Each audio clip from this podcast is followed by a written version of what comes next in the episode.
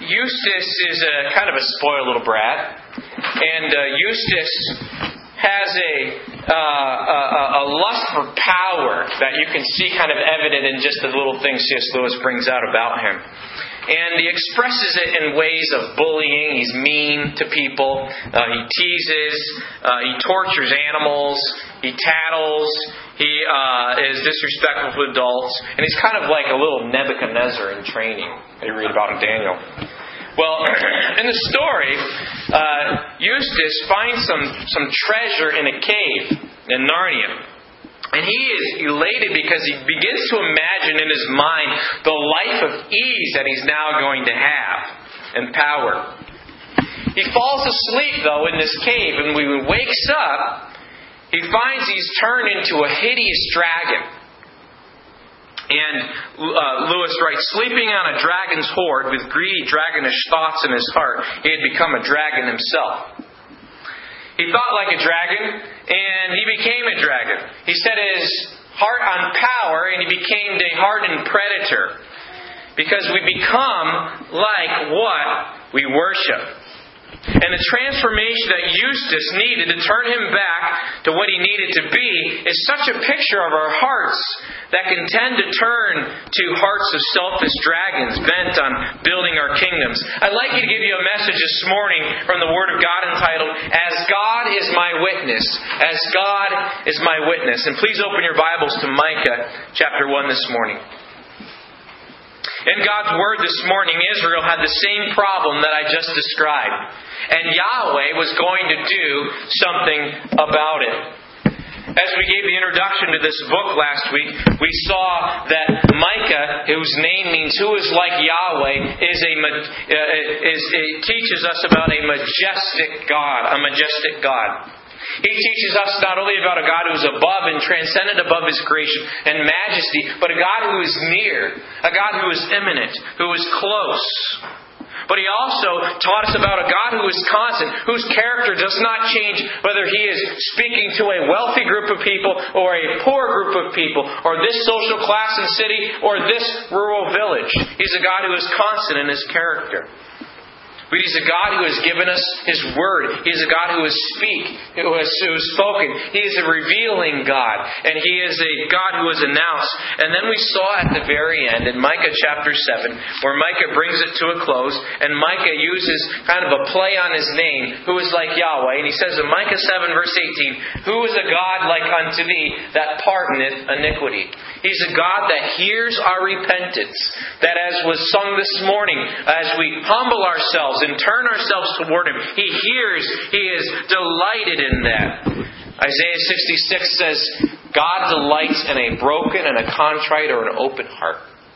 David said the same thing in Psalm 51. And so, in Micah chapter 1, verses 1 through 7, we have the word of the Lord that came to Micah. There are four things I want you to be on the lookout this morning. In your bulletins and insert if you wanted to track along on the blue flyer there. But I want you to see in Micah chapter 1, and we'll look specifically in verses 2 through 7, that there is a summoning. There is a summoning. There is also a showing. There is a showing. There is a stipulating. And there is a sentencing. And I want to imagine you to imagine in your minds the courtroom scene where God is the judge and the jury, and you are the accused. That is a scene that is unfolding here in the book of Micah. It says, The word of the Lord that came to Micah the Morasthite in the days of Jotham, Ahaz, and Hezekiah, kings of Judah, which he saw concerning Samaria and Jerusalem. The first thing I'd like you to see this morning is the summoning. Is the summoning. It says in verse 2, Hear, all ye people. Hear, all ye people. It was, and then he says, uh, "O hearken, O earth, and all that therein is, and let the Lord God be witness against you, the Lord from His holy temple. Hear, all ye people." The first thing about this summoning this morning was that it was a global summons. He says, "Hear, all ye people." Hear, all ye people, and he says, "Hearken or listen, O earth, and all that is in it." There's no one exempt from this. Listen to this message. Let this be a warning. There's a global summons. There's, first of all, a global summons to all citizens. To all citizens. He says, Hear, all ye people, the people of this earth. To hear in Hebrew means more than to receive information by ear, it means to listen to understand what is being said and to respond to it appropriately. He says, All you peoples, hear. This is a God who is majestic, who is not like the idols of the pagans that were all around, who, were over certain provinces. They had the gods of the hills, they had the gods of the valleys. They had the gods of the fertile seasons, they had the gods of the dry seasons. They had the gods of the stars, they had the gods, the, the gods of, of, of, uh, of the earth. No, Micah's God is not like that. He is a universal overlord to whom all nations must render account. That is the idea here, says one commentator. So he is the uh, here's the global summons to all citizens, all people of this earth, and secondly to all creation, to all creation. It says, "Hearken, O earth, and all that therein is." That word "hearken" means to have a conscious, willing, and attentive use of the ears. So, first of all, it is a global summons. But secondly, it is a governing summons. A governing summons. He says, And let the Lord God be witness against you, the Lord from his holy temple. Now that's kind of a frightening thing if you think about it. Let the Lord God be a witness against you. I mean, there's no higher authority you can appeal to. You understand that. The Lord is a witness against you. That's a problem. And it is a picture, again, of a courtroom scene. So there is a governing summons from the court. Notice the titles of God, the names of God that are used. Let the Lord God be witness against you. The Lord God. That word, Lord, is Adonai. Uh, uh, he is a, that is the idea, of, when it's together with God, is the idea of sovereign Lord, Lord of all. He's the governing Lord. He's the creator and owner. The earth is the Lord's and the fullness of it. He is a witness against you. He writes about Samaria and Jerusalem. Witness reflects the idea of a legal or, or a court setting. The Lord of the universe will testify against you. Imagine. Imagine that.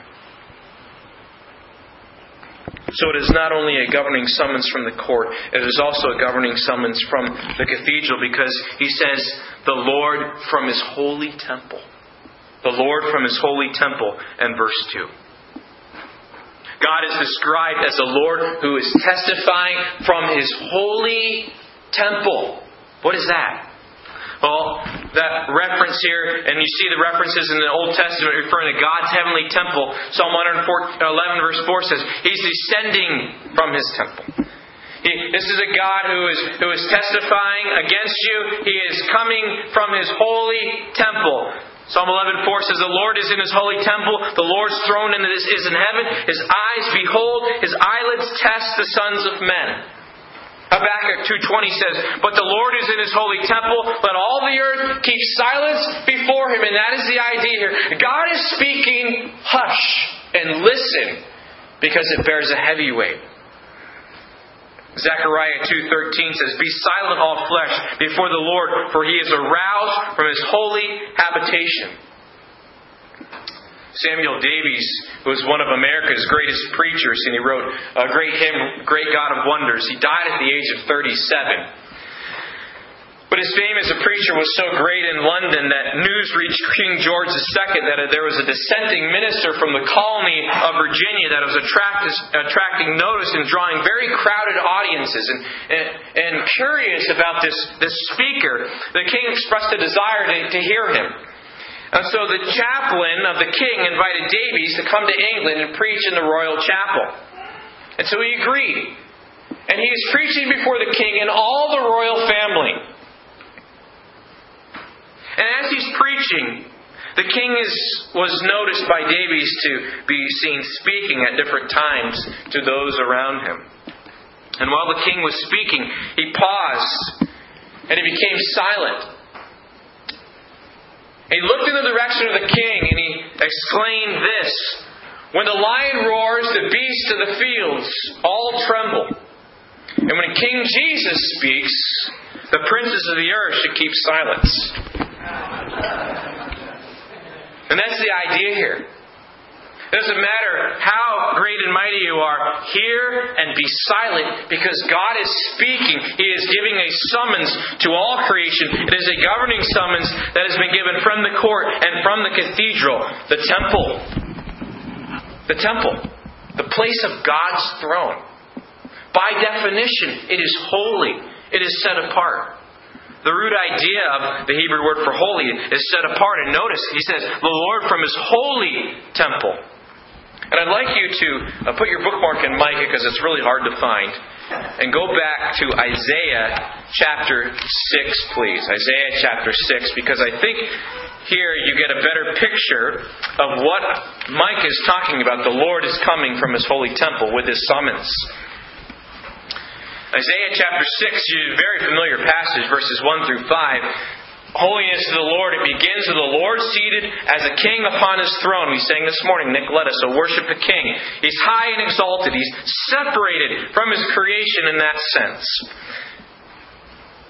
It says, In the year that King Uzziah died, I saw also the Lord sitting upon a throne, high and lifted up, and his train filled the temple. The throne and the temple.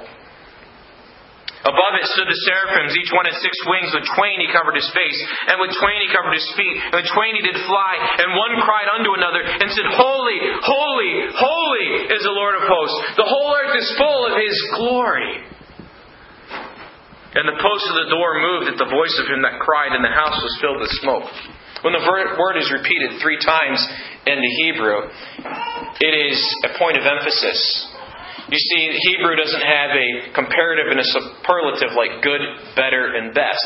Three times the word is repeated as a superlative. There's nothing better. There's nothing more holy. So, holiest, holiest, holiest is what is being said here. Isaiah doesn't is moved by it. In verse 5, he says, Then said I, Woe is me, for I am undone. I am come apart in front of this. Because I am a man of unclean lips, and I dwell in the midst of a people of unclean lips. For mine eyes have seen the King on his throne, in the palace, in the cathedral, in the temple, the Lord of hosts. What is Isaiah's first utterance upon that scene? He says, Mine eyes have seen the King. The temple was holy in the sense it was set apart to King Yahweh for his holy purposes and functions in his service and for his glory. Talk about a summons. It's not light. There is a summoning. Secondly, there is a showing. Look in verse 3 back in Micah. Verse 3. For behold, the idea is look, pay attention to this. The Lord and that majesty and that majestic scene where the earth is filled with His glory and that temple room scene, the Lord cometh forth out of this place. Now, if God gets off His throne, it's more than Dad getting out of his easy chair, right? to deal with some things. God is coming off of his throne. He is coming from what? He's coming from that cathedral. He's coming from the temple. It says, The Lord cometh forth out of his place and will come down. This is the showing of God. And tread upon the high places of the earth. He is coming, is showing here, is coming from glory. Coming from his glory. The psalmist says that he desired to see the Lord in his temple among his gates, and he talked about the, the beauty of holiness. The Lord is coming out of his place, and now the king is appearing as a divine warrior. When God comes off his throne in the regalia of a warrior, you best sit up and pay attention. He is preparing to punish his covenant breaking people, Israel his dwelling place, coming from his dwelling place. So he's coming from his glory. And where is he coming to? He's coming to a sin ridden world. He's coming to gloom, to darkness, coming from the brightness of his glory, coming to people who walk in darkness. who have turned away from him. He's coming down. He cometh forth out of this place, and he will come down. Coming to gloom. What is he coming with? He's coming with his heaviness. Look what it says here. And tread upon the high places of the earth. And the mountains shall be as molten under him, and the valleys shall be cleft, or ripped apart, split, as wax before the fire, and as the waters that are poured down a steep place. He's coming with his heaviness. He is the sovereign Lord of history, of nations, of earth, and his peoples. He intervenes, he acts, he conquers, and judges. And how can mere man stand in his presence of such a God when even Micah points out the earth's topography can't even stand up to him? Can't endure his coming. It's not mentioned by name, but it's all through here the glory of God. The Hebrew word for the glory of God comes from the root word kabod. It's a word that means to be heavy or weighty. It's used when it talks about Eli, who falls out of his chair and he breaks his neck, and it says because he was heavy, he was overweight. There's a mass to him. And the glory of God is something that is massive. It is great. It is in abundance. There is a density of magnitude. He is the, uh, uh, the picture of the invincible juggernaut who is, who is coming now into the nation of Israel. The glory of God is His excellence. It is His beauty. It is all that He is. It is the sum of His holy character. And it is coming down from glory without sin to rebellious mankind. So He's coming with His glory, with His weight. But there's another picture of God's glory it's His heat. You see, God's glory is always pictured uh, as, as, as, something that is weighty, something that uh, is is light and bright and brings heat. Look at the phrases that are used. The mountains shall be molten or melted under him. The valleys shall be cleft as wax before the fire and as the waters that are poured down a steep place. You see, the glory of God is also pictured as a blaze of light, a brightness no eye can behold, a glow. Have you ever seen steel melted in some of the kilns? The white hot flame of the kiln? It's a picture here of God's glory. Or maybe some of you men have used that acetylene torch to, to cut metal in two. And this is because God's glory is not only the massive weight of all He is, but it is the shining out of all of His excellence, like looking into the sun. The glory of the Lord shone round about them, remember in Luke chapter 2? shone. The brightness of His glory is blinding, it is dazzling, because it is the white hot heat of His holiness. It slices and melts the earth and turns what is in the path of the sovereign Lord into a molten liquid that runs like a waterfall. Micah says, the water as, and as the waters that are poured down a steep place.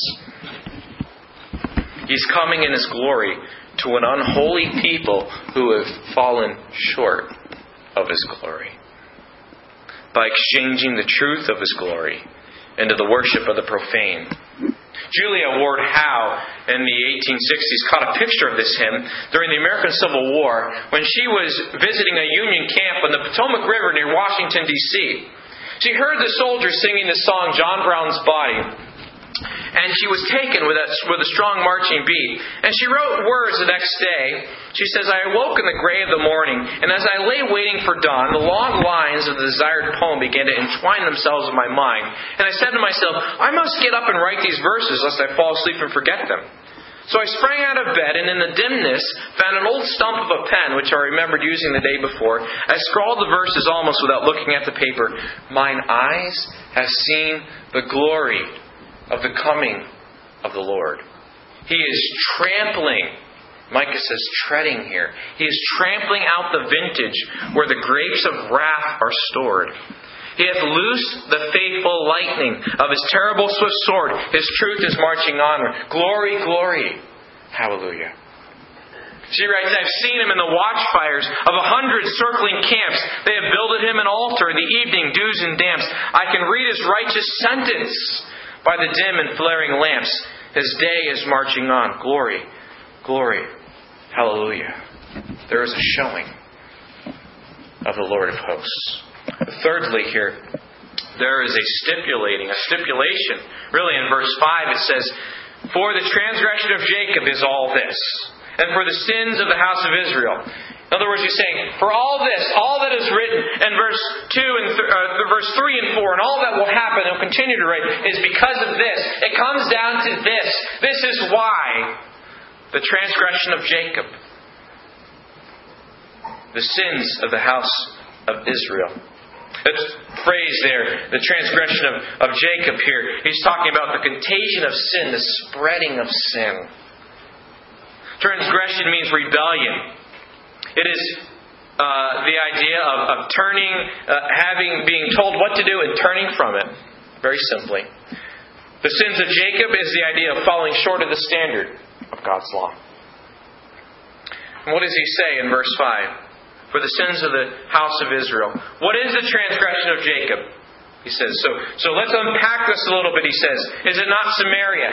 So the, the, the, capital city of the northern kingdom of Israel, Samaria, seemed to be like the epicenter of all this, and it was like a like when you drop a rock into the pool and the ripples spread out through the rest of northern Israel.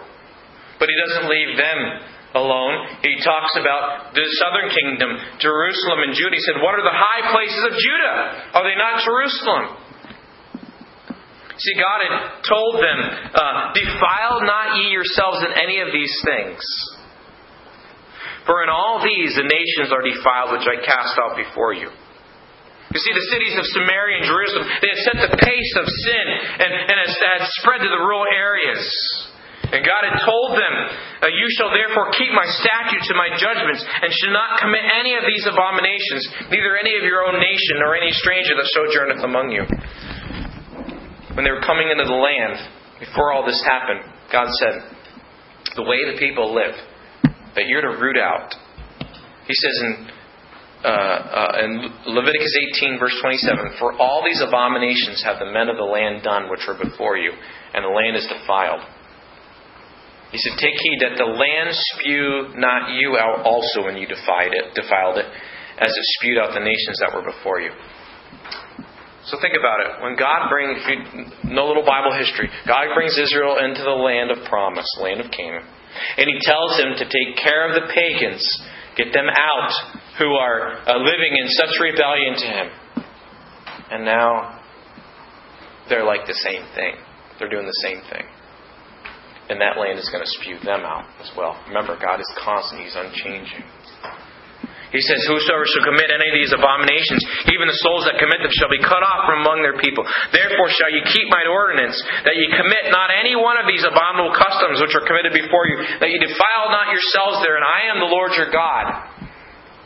Sure enough, they did. And so there is the contagion of sin here and these stipulations. They had broken God's covenant. God had laid out His covenant. He said, If you follow my covenant, uh, you will be blessed. If you do not follow my covenant, in the end of Deuteronomy, you will be cursed.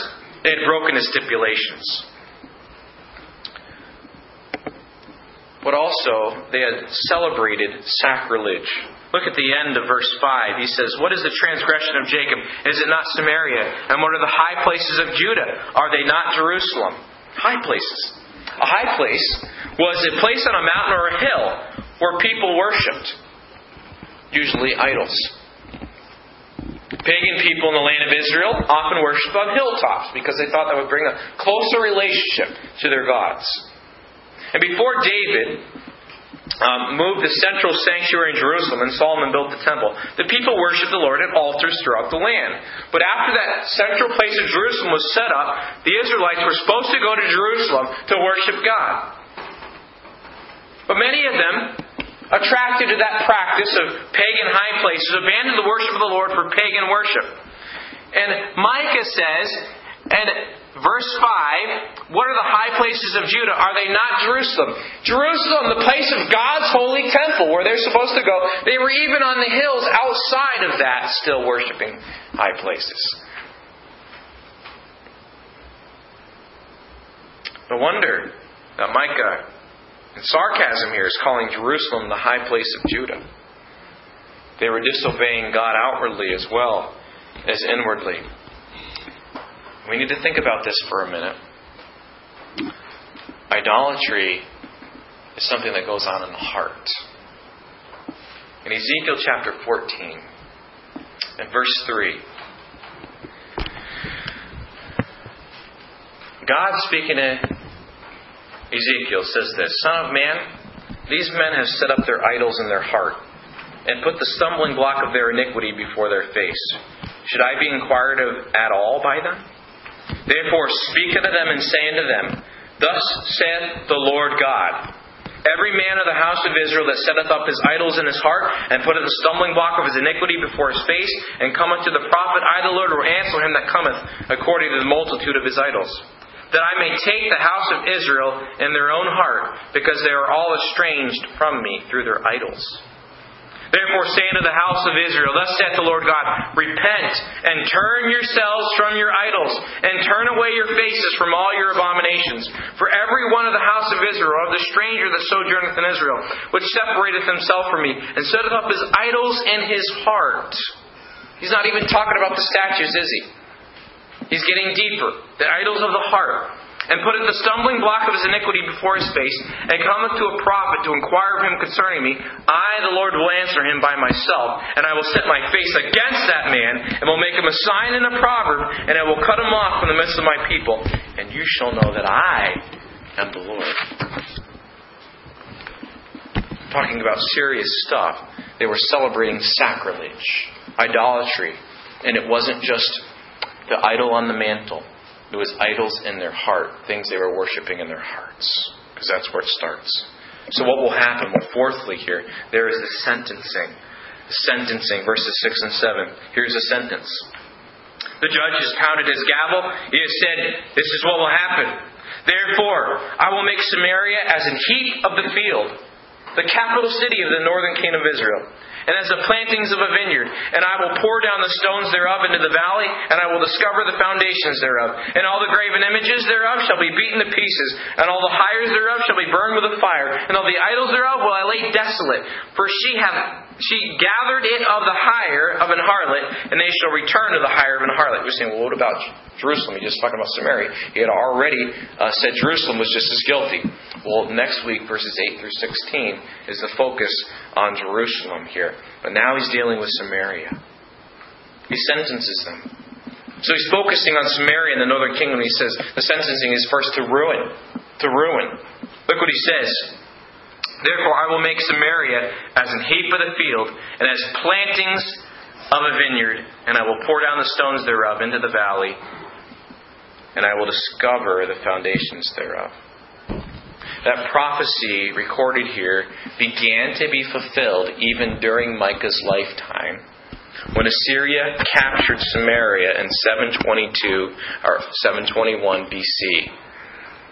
You can read about it in 2 Kings 17, verse 3 to 6. And if you want to imagine in your mind something that would be comparable to what the Assyrians did, you can just plug in your mind the atrocities that you hear ISIS doing. Those are the things that the Assyrians would do to their um, captured people in order to strike fear in their hearts. In 2 Kings 17, verse 3 to 6, we're told that Shalmaneser, king of Assyria, came up against Samaria. Hoshea was the king during that time, and Hoshea was his vassal. They had an agreement.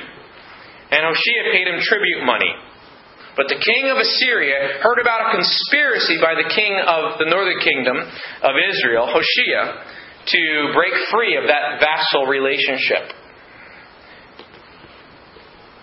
And so the king of Assyria took Hoshea and put him in prison. And as punishment, he went throughout all the land of the northern kingdom of Israel. And he went to Samaria and besieged it for three years. You can read all this in 2 Kings 17, verses 3 to 6. And there is no more Samaria. You can go there as a tourist today, and there is no Samaria.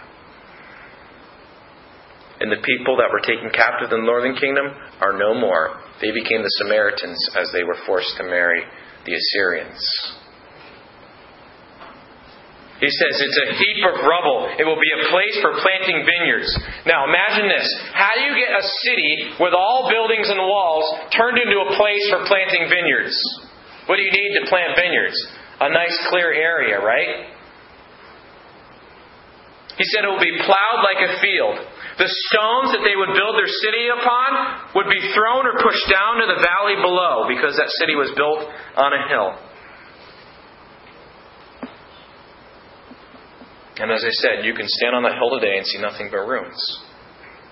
So the sentencing is to ruin. But it's more than that. It's to repayment as well. Repayment. He says in Deuteronomy 23 that there shall be no ritual harlot of the daughters of Israel, or a perverted one of the sons of Israel. You shall not bring the wages of a harlot or the price of a dog to the house of the Lord your God for any vowed offering, for these are an abomination to the Lord your God. If you look at the end there in verse 7, it says, And all the graven images thereof shall be beaten to pieces, and all the hires thereof shall be burned with the fire. The hires were those who worked in the pagan idolatry temples. And all the idols thereof will I lay desolate, for she gathered of the hire of an harlot, and they shall return of the hire of harlot. What is he saying there? Probably wondering, what in the world? Well, temple gifts to pagan gods are also translated here um, hires or wages. They were the gifts that the people of Samaria would give to the shrine prostitutes as part of the pagan fertility rites. And so Samaria had collected gifts that were paid to temple prostitutes. And so the Assyrians, when they come and conquer, will, be, will, will take a hold of those gifts themselves, and they will take it back to Assyria, Nineveh, and they will pay their own temple prostitutes with, with Samaria's uh, money they had taken. They would transfer the wealth Samaria had from its idolatry to their own temples, where it would be reused again for immoral, idolatrous worship. So the punishment fits the crime. Listen, folks. He is the sovereign Lord. There is none like Yahweh, none greater or better. And lest we look at this and say, that was them. Anytime there is punishment in the scriptures, it is a forerunner, it's a foretaste of the punishment of the nations that will be experienced in the end, the final judgment the last day. In fact, Paul says in Romans chapter 11, he says, Thou wilt say that the branches, Israel, were broken off, that I might be grafted in. Well, because of unbelief, they were broken off, and they'll stand us by faith. Be not high minded, he says, but fear. For if God spared not the natural branches, take heed lest he also spare not thee. Behold, therefore, the goodness and severity of God. On them which fell, severity. But toward thee, goodness. If thou continue in his goodness, otherwise thou also shalt be cut off. And they also, if they abide not still in unbelief, shall be grafted in, for God is able to graft them in again. There's hope so for Israel.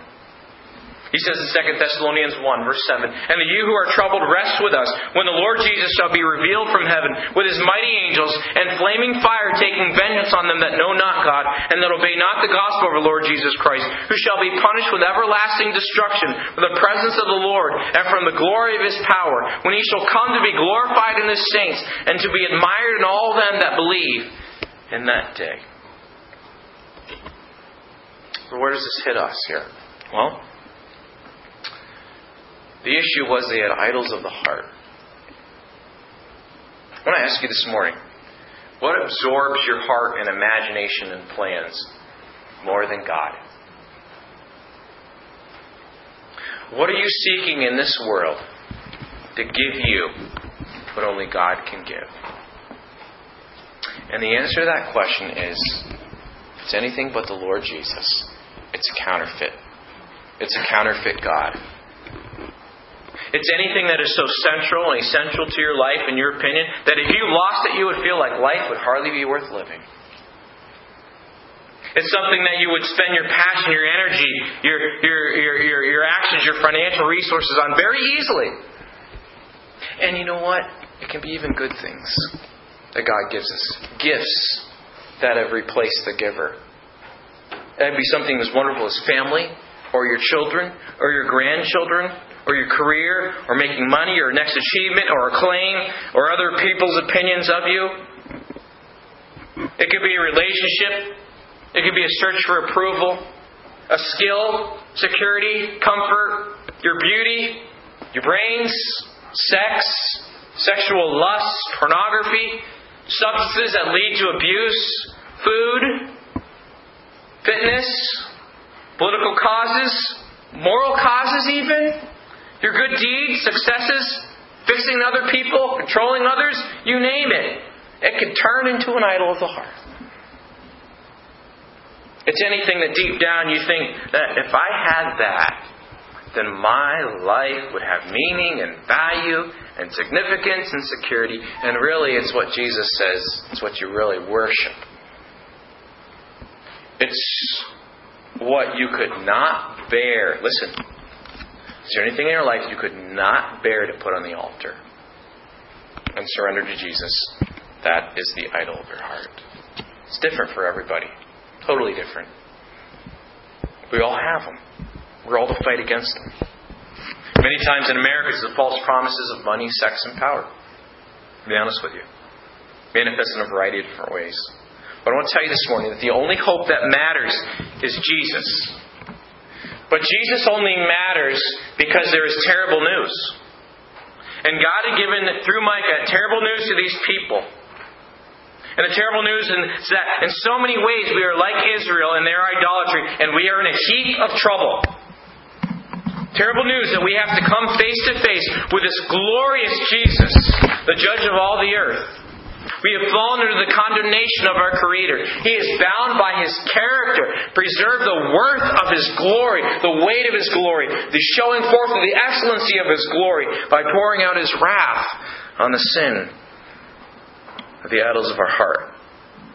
But the hope is Jesus because he He's given us an unchanging truth that has to be told to our neighbors, has to be preached in our churches, has to be carried to the nations, that, that God has finalized a way to satisfy the demands of His righteousness by taking it upon Himself, apart from any of your or I's merit, to accomplish rescue. In the infinite wisdom of God, He has formed a way for His love to deliver us from His wrath without compromising His holy righteousness. And what is that wisdom? It is Christ died, risen, and ascended in our place. He is the one by which the love of God can save sinners from the wrath of God and uphold and demonstrate the righteousness of God because He does it all. Paid in full.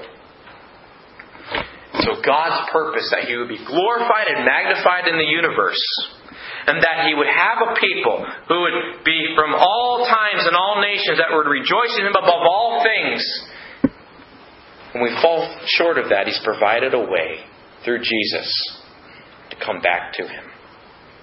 I told you about Eustace there, and I kind of left you hanging that he was a dragon. There's good news about Eustace. One night, after he had several weeks of being a dragon, he meets a lion, a mysterious lion, and the lion challenges him to try to take off the dragon's skin. He can't. He peels off a layer and he finds he's still another layer of dragon underneath. He tries and tries but makes no progress, and the lion says this You will have to let me do it. I was afraid of his claws, I can tell you, but I was pretty nearly desperate now, so I just lay flat down on my back to let him do it. Their very first tear he made was so deep that I thought it had gone right into my heart. And when he began pulling it off, it hurt worse than anything I've ever felt. Well, he peeled the beastly stuff right off, just as I thought I'd done it myself the other three times, only they hadn't hurt. And there it was, lying on the grass, only ever so much thicker and darker and more knobbly looking than the others had been. And there I was, as soft and smooth as a peeled switch, and smaller than I had been. I'd turned into a boy again. Well, a fairy tale there is Aslan represents Christ, and that story bears witness to what we discovered that pride leads to death, the idols in our heart lead to breakdown. When we turn to God instead of living for our own glory, He transforms, resurrects, merged in the image of God, restored through Jesus Christ. You will do much for the glory of God when you make much of Him and not yourself.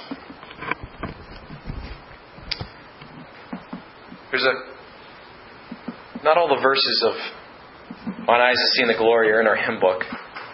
Julia Ward Howe writes these additional verses. This one isn't included. I have read a fiery gospel writ and burnished rows of steel. As you deal with my condemners, so with you my grace shall deal. Let the hero, born of woman, crush the serpent with his heel, since God is marching on. He has sounded forth the trumpet that shall never call retreat. He is sifting out the hearts of men before his judgment seat. Oh, be swift, my soul, to answer him. Be jubilant, my feet. Our God is marching on. And in the beauty of the lilies, Christ was born across the sea with a glory in his bosom that transfigures you and me. As he died to make men holy, let us live to make men free, Well, God is marching on. He is coming like the glory of the morning on the wave. He is wisdom to the mighty. He is honor to the brave. So the world shall be his footstool, and the soul of wrong his slave. Our God is marching on. Glory, glory, hallelujah. Glory, glory, hallelujah. Glory, glory, hallelujah. Our God is marching on. Let's pray.